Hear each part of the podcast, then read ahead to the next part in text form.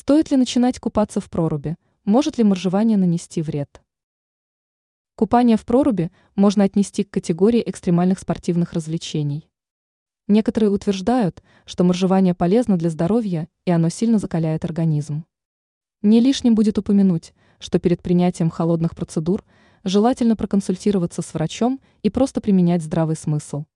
Если вы ни разу не купались в проруби, то стоит ли сразу же лезть в холодную воду без предварительной подготовки? Может ли моржевание быть полезным? Считается, что кратковременное погружение в воду сильно поднимает настроение, а некоторые заявляют, что это помогает справиться с депрессией. Также купание в холодной воде балансирует гормоны и может помочь с лишним весом. Важно понимать, что когда тело резко погружается в холодную воду, то возникает холодовой шок.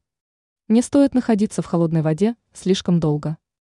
При появлении первых симптомов гипотермии важно сразу же отправиться в тепло. Ранее мы писали о том, стоит ли есть один раз в день.